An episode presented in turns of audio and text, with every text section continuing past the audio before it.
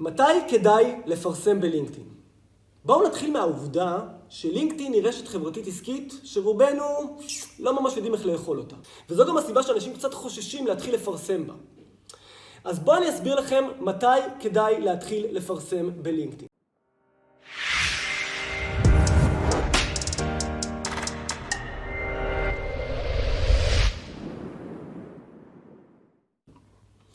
השלב הראשון בהחלטה הוא להבין מיהו קהל היעד שלנו.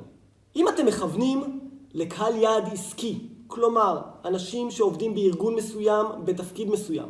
אגב, זה לא כל הארגונים. אם אתם למשל מכוונים לבעלי מספרות למשל, כנראה שהם לא יהיו בלינקדאין.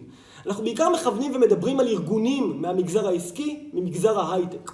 אם אתם מכוונים לקהל שנמצא בלינקדאין מהמגזר העסקי, לינקדאין היא בהחלט פלטפורמה ששווה לכם לשקול. בשלב השני זה להבין בעצם את מטרת הפרסום.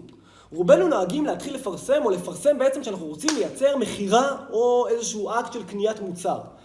אבל כשמשווקים שיווק לעסקים, צריך להבין שמדובר בתהליך.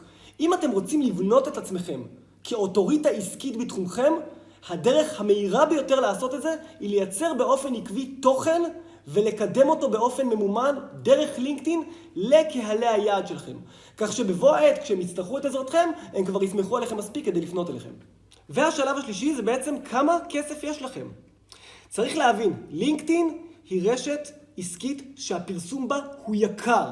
הדאטה בה הוא איכותי, אבל כשאנחנו כבר מגיעים לקהל היעד שמה, זה בדרך כלל יהיה שווה לנו הרבה מאוד כסף. אז אני מראש ממליץ, לינקדאין נהדרת בהגעה לקהלי יעד מאוד מאוד ממוקדים עסקית, אבל אם אתם לא באים עם תקציב מספיק גדול לשם, כנראה שלא תצליחו לייצר תוצאות טובות.